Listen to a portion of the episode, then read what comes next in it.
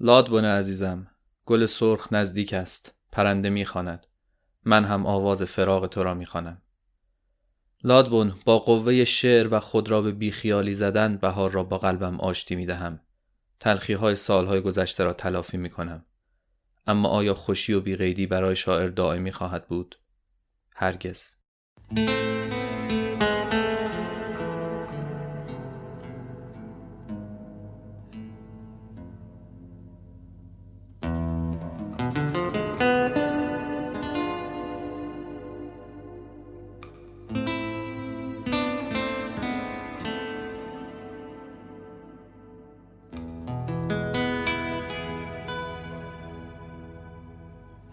دارید به پادکست ریرا گوش می‌کنید.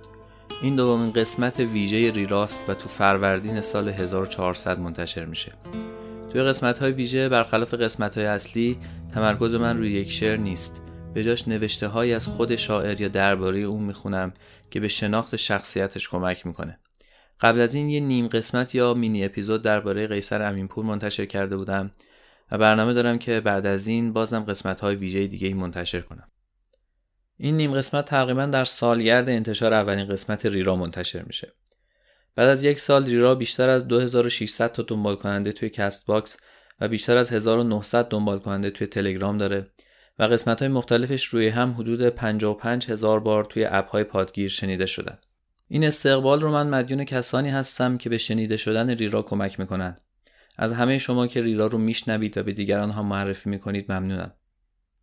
همینطور از همه کسانی که به طور عمومی یا خصوصی نقاط ضعف ریرا رو به من گوشزد می‌کنن این نیم قسمت درباره نیما و برادرش لادبونه و بیشتر حجمش رو تکه های از نامه های نیما به لادبون تشکیل میده.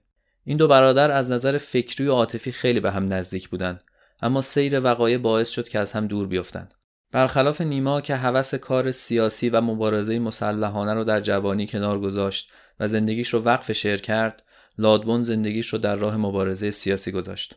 لادبون از اعضای حزب عدالت بود، همون حزبی که بعدا به فرقه کمونیست ایران تغییر نام داد. اون همراه عده دیگه از اعضای این حزب در زمان نهضت جنگل به میرزا کوچکخان پیوست.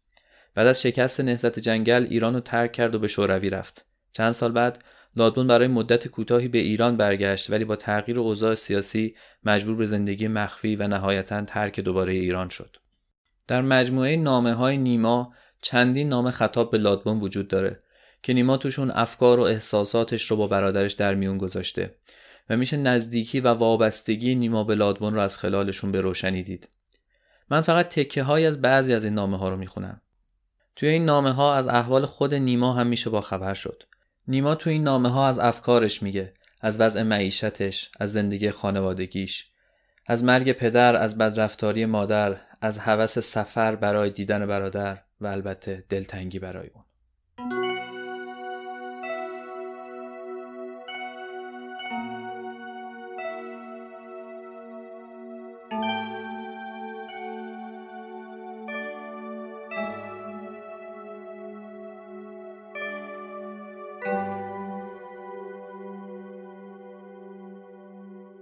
تهران 15 دلو 1301 چهارم فوریه 1923 برادر عزیز من نمی‌دانم زیادی کار و زحمتهای جمعیت تو را اینقدر به مفارقت عادت داده یا از گردش حوادث است که من اینجا و تو آنجا هر کدام به یک طرف افتاده و با قلب خودمان زد و خورد می‌کنیم.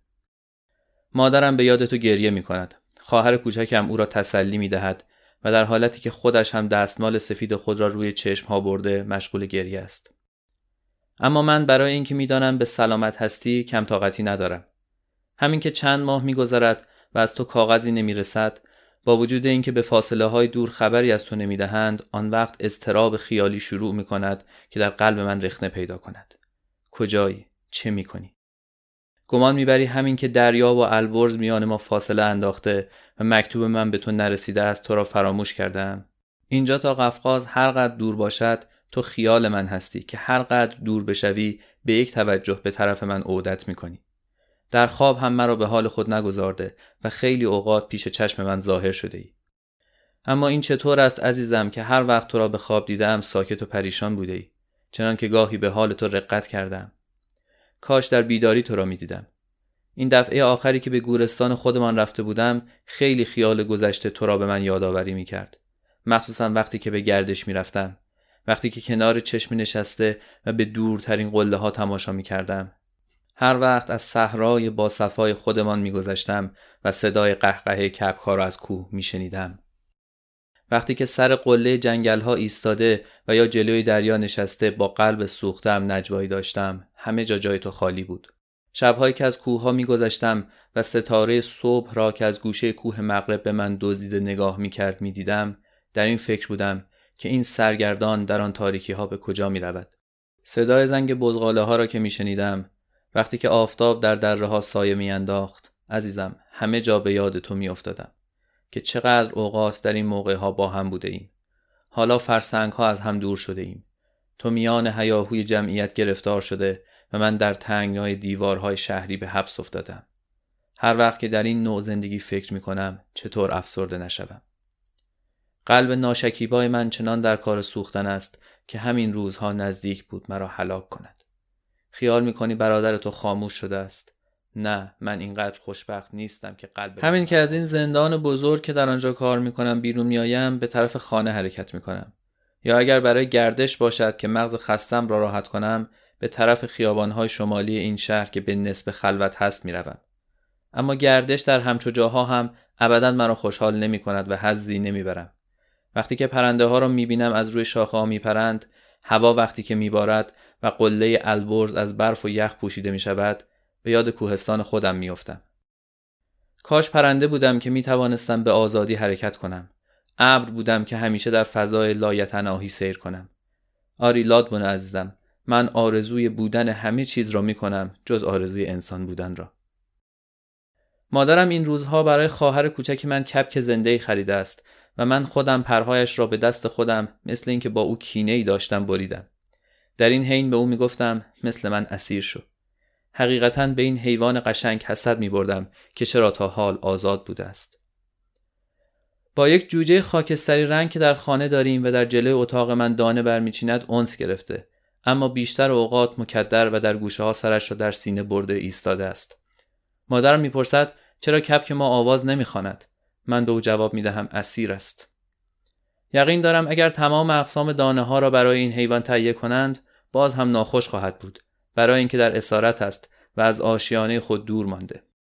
بیشتر اوقات حالت قلب خود را از یک جهت با او تطبیق می کنم حقیقتا من مثل یک پرنده صحرایی هستم که از دور ماندن از کوهستان خود مکدر می شود. اینقدر در این جمعیت بیگانه شدم که وجود من برای خودم نیست تماشایی است. چه کنم عزیزم؟ گناه قلب الان فقط می‌دانم زندگی می کنی اما دل سوخته من هرگز به این راضی نمی شود تا اینکه بداند چطور این زندگانی را میگذرانی. با حوادث چه نوع سازگاری می کنی از انزوای عزیز گوشه های جذاب طبیعت و زندگانی خوش دهقانی از همین چیز دور شده ای. حالا به جای صدای یک پرنده که روی شاخه های صحرا آواز بخواند صدای آن همه انسانهای کج سلیقه را که مخل التزاز باطنی می‌شوند میشنوی. تمام سختی ها که می‌کشی برای جمعیت است می‌دانم. اما برای من بنویس. سیاسی لازم نیست که بتوانی یا نتوانی. از سرگذشت خودت برای من حکایت کن که من به همین مشتاقم. گفتنی ها هست شنیدنی ها وجود دارد. لادبون عزیزم بیش از این نمی‌خواهم پرگویی کنم. و به رسیدن مکتوب نازنین تو منتظرم. برادر تو نیما. پنج حمل 1304 لادبون عزیزم گل سرخ نزدیک است پرنده می‌خواند. من هم آواز فراغ تو را می‌خوانم. وطنم آشیان محبوبم روشنی چشمم فرشته ای را که دوست داشتم پروبالش را گشود و به آسمان رفت. عشق فقرا عاقبت به خیر نیست سایر چیزها هم دور شد. لادبون با قوه شعر و خود را به بیخیالی زدن بهار را با قلبم آشتی می دهم. تلخی های سالهای گذشته را تلافی می کنم. اما آیا خوشی و بیقیدی برای شاعر دائمی خواهد بود؟ هرگز. از روز نخست پرده ای بین قلب شاعر و موجودات حائل شد تا او زندگیش را به حسرت به سر ببرد و چیزی را که دوست دارد از ورای این پرده ببیند. چون که آسمان می‌خواست چنگش را به دست او بدهد و از میان لبهای او بخواند. من به هر چه دل میبندم ناز می‌کند میگریزد مگر تنهایی و خوبی های عشق که هر قدر به آنها دل بستم همیشه با منند. مثلا به پول نزدیک می شوم پول پر می زند طرح می کشم نقش روی آب است. وسیله پیدا می کنم مثل سایه به دست نمی آید راه می روم گویا خواب می بینم بالاخره تا جایی که خیال به زحمت راهنمایی می کند سفر می کنم مگر تا داغستان. این هم به زمینه فراغهای دیگر. برادرم یک جا و پدرم یک جا. من از این مکدر می شوم که این دوری ها سفر نیست تفریح نیست نتیجه بیچارگی است. اتفاق بعد یک ماه ملاقات هم وقتی میسر نمی شود جهتش همان است که من شاعرم. شاعر با عشق دست از همه جا کوتاه می بیند. می خواهد می تواند. منتها تواناییش در عالم خیال است و قلبش را تا گول نزند رهان نمی کند. فقط یک چیز در محرومیت به من تسلی می دهد. که کیسه خیالم را با فروتنی در مقابل ناحق و تملق نزد مردم و دوستی با متمولین پر نمی کنم و برای مشهور شدن اسم خود قلبم را ذلیل نکرده زیر پای هیچ کس نمی اندازم. یک قطره اشک از گوشه چشم بیحیای آسمان به زمین افتاد. لعنت به آن موقع. وقتی به او نگاه کردند دیدند به گل خندانی تبدیل شده است. همین که آن را به قلب خود زدند دانستند که پژمرده است. اشخاص خوشحال از او نفرت کردند اما بدبخت ها با او دوست شدند. شاعر همین قطره اشک است. همه اش مسرت با این وجود همه اش پژمردگی. دوست می‌دارد دوستش نمیدارند و بالعکس. شاعر پرنده وحشی است که اسیر قفس شده بیهوده پر و بال می‌زند بیهوده آواز غم را می‌خواند او در جوانی پیر می شود امیدش مثل امید پیرها متزلزل است در پیری جوان است عشق و آرزو در قلبش سماجت خود را به آسانی از دست ندادند. شاعر می ترسد بدون جهت دوست می دارد بدون امید به چه تشبیهش کنم؟ وصله ناجور جمعیت و خانواده طوفان وحشتناک آتش سوزان موجهای متلون دریاست. دخترها قیافه دیوان نما و چشمهای از فکر فرو رفتهاش را نمیپسندند. جوانها زلف جولیده لباسهای ناجور و نامرتب و لاعبالی بودنش را دوست ندارند. محروم محروم در زمین معطل در آسمان. لادبون شاعر است که به جای اساسه خانه و بزاعت و آسایش هرچه دارد تماشاست. از دور شهرت اسمش را حس می کنند از نزدیک در رفتار و حرکات عجیبش مبهوت می مانند بالاخره موجودی که شناساییش از سایر همجنسانش دشوارتر است شاعر است. این از زندگانی ناکام و تلخ او که به آن بیش از همه چیز دل بسته است. این از سرنوشت بدبختی و دیوانگی. چطور است لادبون؟ آیا بهار ممکن است همچو شخصی را دائما خوش و بی قید نگاه بدارد؟ تهران 25 خرداد 1305 لادبون از کجا شروع کنم؟ دلتنگی ها را به چه طریق می توان جمع کرد؟ من این راه را بلد نیستم. یک شب نزدیک سحر بیدار شدم. پنجره اتاق را به شدت تکان دادند. پرسیدم چرا شاعر بدبختی را در این پریشانی به حال خود نمی‌گذارید؟ از روی پله ها با لحن آشنایی صدا زد. من سراسیمه از اتاقم بیرون دویدم. افسوس خیال بود. لادبون خیال کجا جایش را می‌گیرد؟ پدر چطور بازگشت می کند نمی‌خواهم قلبت را بشکنم. فکر تو خیلی خسته است. تو از زیادی زحمات ضعیف شده ای رفیقی که این کاغذ را به تو میرساند خبرهای یک خانواده پدر گم کرده را به تو میرساند. اگر یک آتش مشعل خاموش شد چه چاره؟ تو یک پاره از آن آتش هستی. خفه نباش. نگذار بادهای نامساعد تو را به زودی خاکستر کنند. زبان سرخت را باز کن. لادبون تو باید برای چند نفر پدر باشی. برای ناکتا و مادر و خواهر کوچکت تکلیف تعیین کنی. برادر و رفیق یتیم تو نیما. 26 آذر 1305 لادبون چقدر این ستاره زود غروب کرد. اول شب است. من زودتر از این غروب خواهم کرد. از 1300 به این طرف زندگی می کنم ولی نمی‌دانم آن را چه اسم بگذارم. مواقع استراحتش به مشقت می گذارد. در وقت مشقتش تهیه مشقت های دیگر را می بینم نه کار دارم نه پول. به خیال افتادم مزرعه ای را که از پدرم به من رسیده است بفروشم. زیرا نه من زارع هستم نه می‌توانم دسترنج زارع را بخورم. می‌خواهم کسب کنم ولی تصمیمی در بین نیست. وقتی پدر در نظرم مجسم می شود از فروش این مزرعه اندامم می لرزد. می‌گویند از این کار فایده نخواهی برد. این فکر کاملا ابتدایی است. یعنی لادبون قیمت یک ده تیر هم از آن در نمی آید؟ یک تکه فلز گداخته شخص را از هر حیث آسوده می کند. این بهترین معامله است. از این معامله اگر بخواهم بگذرم چاره این است که ناچار به قفقاز بیایم توشه من عبارت است از یک کوله شعرها و رمانهای من ولی در اینجا رفقا به تذکره مسافرین امضا نمی‌گذارند. اقامت و حتی مسافرت در شمال گویا موقوف است. لازم است سفارش کنی یک گل بحری در نواحی خشک سنگستان زیر آفتاب مانده است. اگر آنها نمی‌شناسند لادبا می‌شناسد و مطمئن است. فکرم خیلی مخشوش است. منتظر جواب فوری هستم. نیما. تهران 28 مرداد 1308 لادبونه عزیزم یک ماه بیشتر است که با کارت محبوب تو خود را خوشحال می کنم. ارجنگی این کارت را به من داد. با وجود اینکه بسیار مختصر است تا کنون چندین بار آن را از چمدان سفری خود بیرون آورده خواندم. در کوچکترین کلمات و حتی در سفیدی های آن نیز جستجو کردم. شاید باز بتوانم مطلبی راجع به تو پیدا کنم. ولی جز حیبت سکوتانگیز این تپه سیاه که منزلگاه ییلاقی توست چیزی به اضافه نیافتم. روسی اینقدر می‌دانم که با مختصر زحمتی این کلمه سفید را می‌خوانم. می‌فهمم زیر این کارت نوشته شده است کریمه و افسوس می‌خورم چرا به جای فرانسه با این زبان آشنا نیستم. همینطور افسوس می‌خورم از اینکه گرما و خستگی مانع است که من از کدورت‌های زندگی خود خیلی مفصل لاهیجان 26 فروردین 1309 برادر عزیزم لادبون تا کنون دو دفعه یکی به آدرس کریمه پریمو دیسکایا اولیتا و دیگری به آدرس مسکو شایسکایادم کاغذ نوشتم. متاسفانه به جواب هیچ کدام نائل نشدم. نمی‌دانم چه علت دارد. از طرف تو برای خودم دلیل میآورم و در وجود خودم نیز به همین عیب ها برمیخورم. به این جهت تسلی مییابم. ولی من باز از احوال خودم برای تو می نویسم. شاید کلمه ای از کلمات من به کار تو بخورد. حقیقتا آدم پرگویی شدم. همیشه سعی دارم کاغذهایم را مخصوصا مختصر تمام کنم و از این بابت خودم را تحت تمرین و اقوای به نفس تربیت می کنم و هنوز موفق نشدم.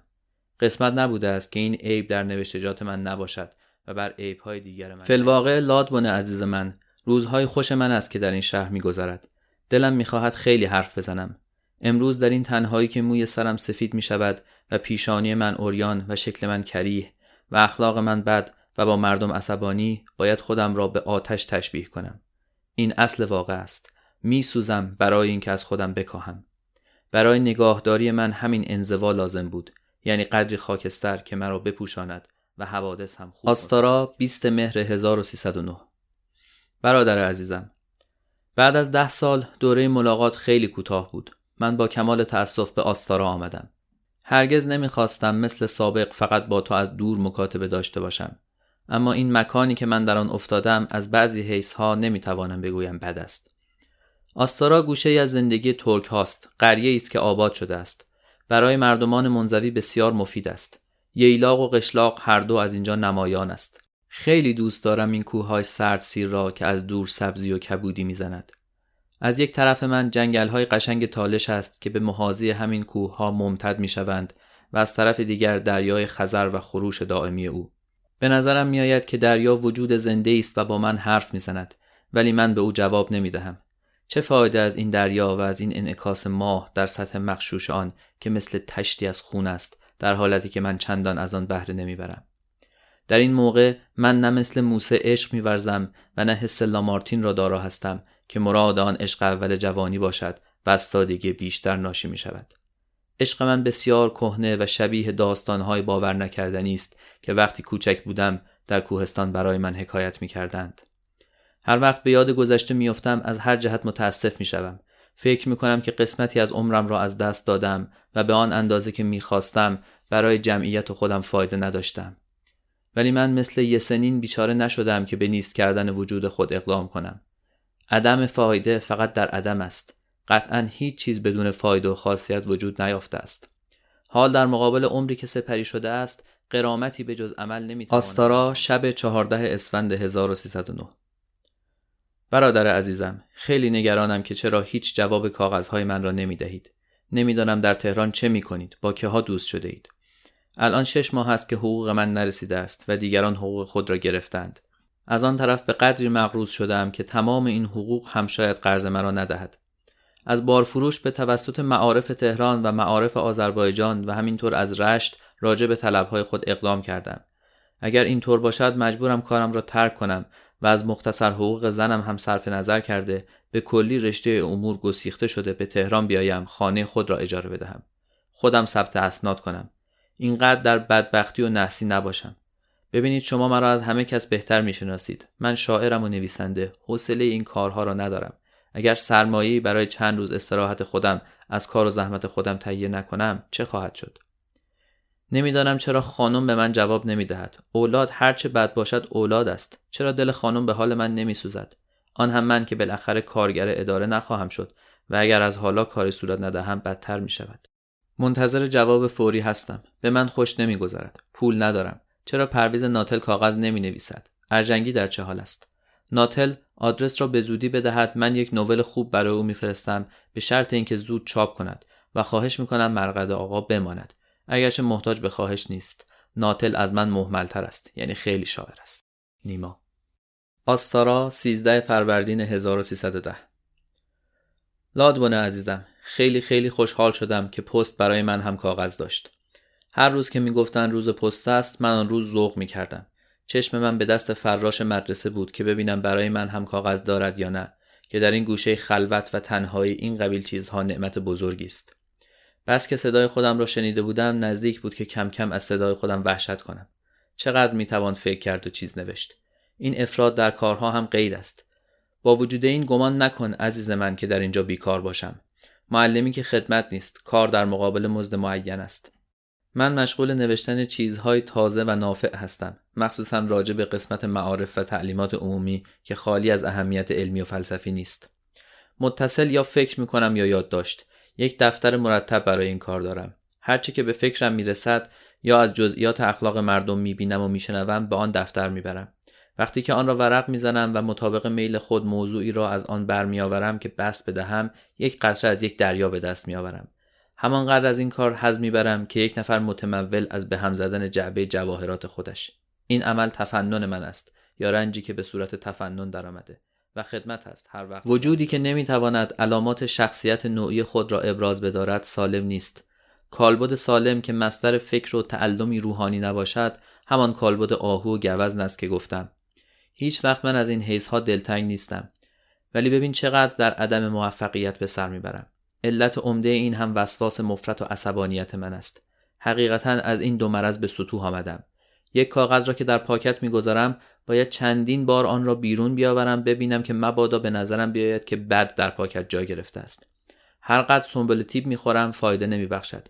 گاهی اصلا بدون اینکه مداوا کنم تا مدتها خوب هستم. با وجود این خیلی ظروف و اساسی شکستم. در این حال پیشرفت روح خود را می‌بینم. مثل اینکه روح من یک وجود خارجی است در برابر چشم من شعله می‌کشد که در این تاریکی به من راه نشان بدهد. حقایق مثل ستاره های آسمان می درخشند. به نظر می آید که میان آسمان و زمین سیر می کنم. هر وقت نورانی می شوم حاطفی درونی به من تلقین می کند. یقین دارم در خود من قوه ای وراء همه قوا مستطر است که من نمی توانم با این قابلیت خاکی آن را به طوری که باید بشناسم. سال نو برای من همین کیفیات روحانی است و مفهوم دیگری ندارد. من اگر نو نشوم همه چیز کهنه است. با سبز شدن نباتات و سپری شدن ساعات کلمه نو همان برای زمین مفهوم پیدا می کند. نو یعنی نظر انسان. در این گوشه خلوت با این اخلاق و با قناعتی که من دارم باید خیلی در خصوص آستارا سی اردیبهشت 1310 لادبونه عزیزم اول قدری از کار و حقوق خودم بنویسم که از من پرسیده بودی. چند روز قبل از اینکه این 25 تومان برسد من از چنگ بیپولی خلاص شده بودم ولی مطابق حکم به من حقوق ندادند. اصل حقوق من به امضای خود وزیر 46 تومان بود. بعد از چند ماه انتظار که در روزنامه ها برای من میخواندند که اضافات 1309 اساس ندارد این مبلغ یک دفعه به 38 تومان تنزل کرد. یک ماه آن را به عنوان اینکه حقوق ماه اول را معمولا ضبط می کنند ضبط شد. 20 روز را هم در موقع پرداخت بدون عنوان دانستم که نباید گرفت. روی هم رفته پس از کسر تقاعد و سایر حرفها حاصل پنج ماه و نیم کار پاییز و زمستان من بیش از 139 تومان نشد. این حقوق من به یک ریسمان سر و ته پوسیده شبیه بود و من نمی‌دانستم. بعد که احتیاج مادی فشار آورد و دست به آن زدم این ریسمان از هم گسیخت. ولی چون مقصود من ترقی با این قبیل چیزها نیست بلکه به هر نحو که ممکن باشد گذراندن حیات است اهمیت نمی‌دهم. تازه من به این اوضاع آشنا نیستم. افتخار هم ندارم که آلت اجرای این اصول غلط آستارا 18 بهمن 1310 برادر عزیزم اول باید بنویسم که با کمال حسرت در گوشه این ساحل غمناک به سر می‌برم. این گوشه ساحل هرچند که جنگل های اطرافش خیلی دلربایی می کنند برای یک نفر ماهیگیر خوب است نه برای من. همیشه به نظرم میآید که چیزی از دست من به در رفته است. هر ماه که میگذرد منتظر گذشتن ماه دیگر هستم. مثل اینکه از زمان طلبکارم. گاهی با کمال مسرت به استقبال آن می‌پردازم و در انتهای ساعت خیالات مشوش خود که از خیالات یک نفر افیون کشیده کمتر نیست پرواز می‌کنم گاهی در تردید میافتم به قدری که حتی در وجود خودم هم برای من تردید حاصل می شود ولی آرزوها هستند که اینطور خود را سوق می دهند. از این نقطه نظر آن هم در این سن که روز به روز موی سر من می ریزد و سفید می شود و نتیجه از افکار خود نمی بینم وجود خود را مثل وجودی بی برای اجتماع به نظر می آورم. یوش و آستارا فرقی برای من ندارند. برای عاطل گذراندن انسان هر دو کلمه دارای مفهوم متساویند جز اینکه وضعیت من طوری است که می توانم مواد را از اجتماع کاغذهایی که از اطراف به من می‌رسند در خواب هم احساسات مرا آشفته می کنند مخصوصا وقتی که خط تو در میان آنها بوده باشد. خیال نمی کردم این کاغذ بتواند از سر این همه کوه ها و در میان این همه برف به تهران برسد و به آستارا بیاید. مدت ها فکر من با خواندن این چهار صفحه که در واقع چهار گوشه قلب مرا تحریک می کرد در عوالم وحشی کوهستان مستقرق بود. بهتر از هر یادگاری این چهار صفحه را در پاکت گذاشتم و به خودم تلقین کردم که دیگر مطالب آن را به خاطر نیاورم بلکه حواسم را به این واسطه جمع کنم. ولی میدانی که گاهی تلقین چیزی برای دفع چیز دیگر به عکس نتیجه میبخشد. این است که باز می‌بینم شب است. برف کوههای یوش را سفید کرده است. یا یک روز طوفانی است و تو با لباس نازک چنان که نوشته ای از عقب فلان رنده از فلان در سرازیر می‌شوی حتی سنگ ها و ریشه های درخت های کوچک و بوته ها هم که زیر پا کنده می شود کاملا در نظر من جلوگر می شوند. ناچار چشم هایم را می بندم و این منظره ها را که مثل همیشه قلب من به طرف آنهاست در عالم خیال تماشا می کنم. پس اگر هم خواب ببینم خواب کوه های لو و نیکولا و از ناصر است. گاهی به سرزمینی وارد می شوم که آنجا را ندیدم. میدانی که من چقدر به یوش علاقه دارم. قطعا همانقدر هم تو به آن علاقه داری. چنان که امسال هم به من توصیه می کردی هیچ وقت یوش را ترک نکنم. پدر ما هم البته در نظر داری که همیشه همین توصیه را به ما می کرد.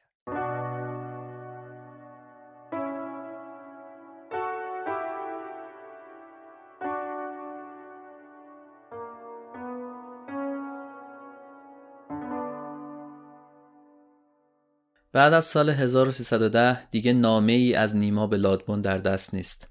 پسر نیما شراگیم از آلی خانم همسر نیما نقل کرده که حوالی سال 1310 که ما یعنی نیما و آلیه در آستارا زندگی می کردیم یک شب سر کله لادبون پیدا شد و چند روز در خانه ما مخفی شد.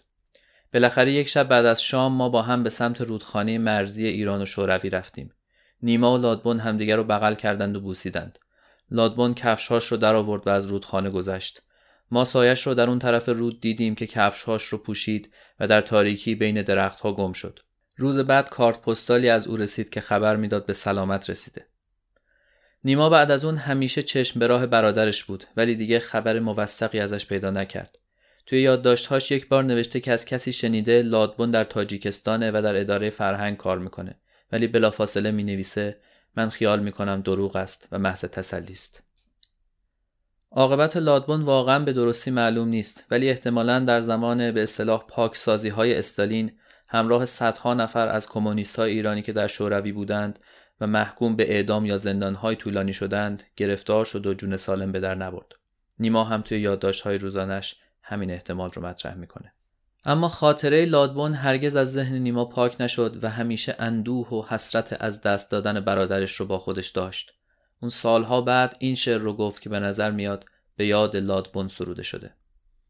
در شب سرد زمستانی کوره خورشید هم چون کوره گرم چراغ من نمی سوزد و به مانند چراغ من نه افروزد چراغی هیچ نه فرو بسته به یخ ماهی که از بالا می افروزد من چراغم را در آمد رفتن همسایم افروختم در یک شب تاریک و شب سرد زمستان بود. باد میپیچید با کاج در میان کومه ها خاموش. گم شد او از من جدا زین جاده باریک و هنوزم قصه بر یاد است وین سخن آویزه لب. که می افروزد که می سوزد چه کسی این قصه را در دل می اندوزد در شب سرد زمستانی کوره خورشید هم چون کوره گرم چراغ من نمی سوزد